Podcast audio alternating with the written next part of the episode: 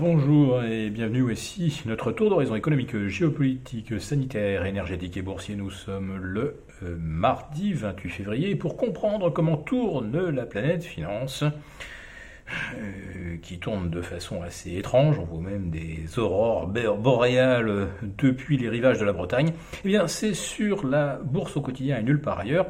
Et l'épisode du jour s'intitulera eh bien un mois de février où il faut tout repenser.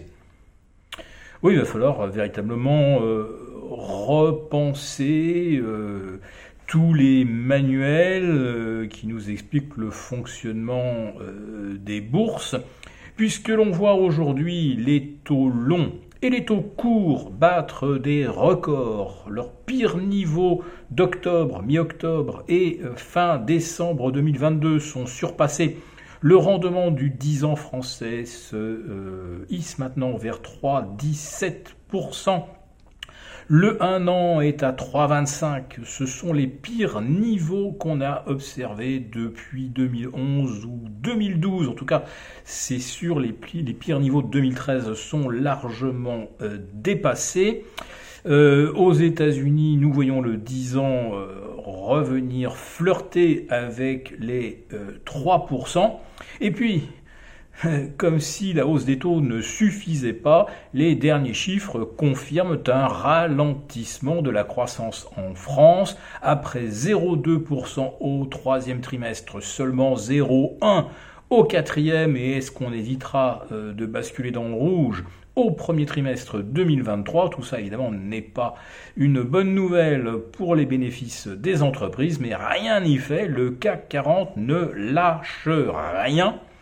12 points de hausse tout de même aujourd'hui sur les taux longs, ce plus haut donc depuis 12 ans, et le CAC euh, qui ne bronche pas, qui s'accroche aux 7300 points ou qui s'effrite de 0,1%, tandis que l'Eurostox 50 lui reste obstinément dans le vert, plus 0,10, donc malgré euh, des chiffres de l'inflation qui euh, démentent tous les espoirs d'une trajectoire ramenant l'inflation à 3% d'ici la fin de l'année. Eh bien, euh, les anticipations de taux, finaux, de taux finaux des banques centrales sont revues à la hausse. C'est carrément 50 points depuis le 1er janvier, puisqu'on est maintenant à 3,60, 3,75, pardon, 5,60 à 5,75 aux États-Unis et on serait entre 3,75 et plus probablement 4% en Europe. Autrement dit, vous obtenez actuellement un peu plus de 3,25% de rendement sans risque en Europe. Vous êtes à 5,15% aux États-Unis pour un rendement des actions qui est de 1,7. Donc, trois fois plus de revenus sans risque et ça continuerait de payer les actions. Non, ah bah écoutez, aux États-Unis, il y a quand même quelque chose de cohérent, c'est que euh, la performance des indices boursiers US est négative au mois de février, puisqu'on est environ moins 3,3 sur le Dow Jones, moins 2,5 sur le S&P et moins 1, un peu plus de moins 1 sur le Nasdaq. Ça vient de rouvrir en rouge, dans le rouge aujourd'hui, mais c'est pas bien méchant. Euh, les places européennes, en, revanche, bouclent un très beau mois de février avec euh, une hausse symétrique de 3,3% pour le CAC 40, 2,5% pour l'Eurostox 50 euh, et globalement les places européennes gagnent plus de 2%. Donc on voit, on voit un phénomène de vase communicant entre l'Europe et les États-Unis. Un vase communicant euh, qui euh, ne va pas vraiment bénéficier aux gérants américains parce que l'euro lui vient de revenir de 1,10 à 1,06 donc tous les gains des places européennes sont euh, annulés par la baisse de l'euro. Donc vraiment c'est un mois perdant-perdant pour les gérants américains. C'est plutôt positif en revanche pour les gérants européens. Alors je vous parlais donc de, l'inflation qui ne va pas dans le bon sens, de la croissance qui ne va pas dans le bon sens, des taux qui ne vont pas dans le bon sens. Alors qu'est-ce qui irait bien? Est-ce que ça ne serait pas la liquidité?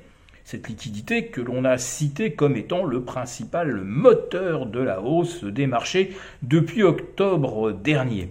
Eh bien, figurez-vous que là aussi, en Europe, on retrouve les pires conditions qu'on ait observées depuis, je crois, le mois d'avril 2020.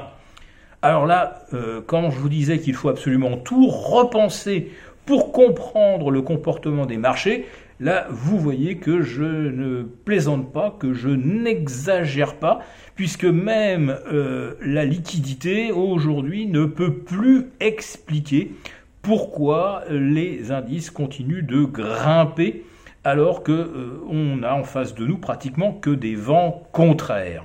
Alors la dernière explication, bah, ça serait que vendredi, il y a eu quelques vendeurs qui se sont à un moment laissés entraîner par la mauvaise surprise de l'indice PCE aux États-Unis. Quelques vendeurs à découvert que l'on a immédiatement euh, retourné euh, lundi avec une hausse de 1,8 à 1,9% du CAC 40 à un moment. Donc il a fallu déboucler une nouvelle fois les positions baissières, les stops ont sauté.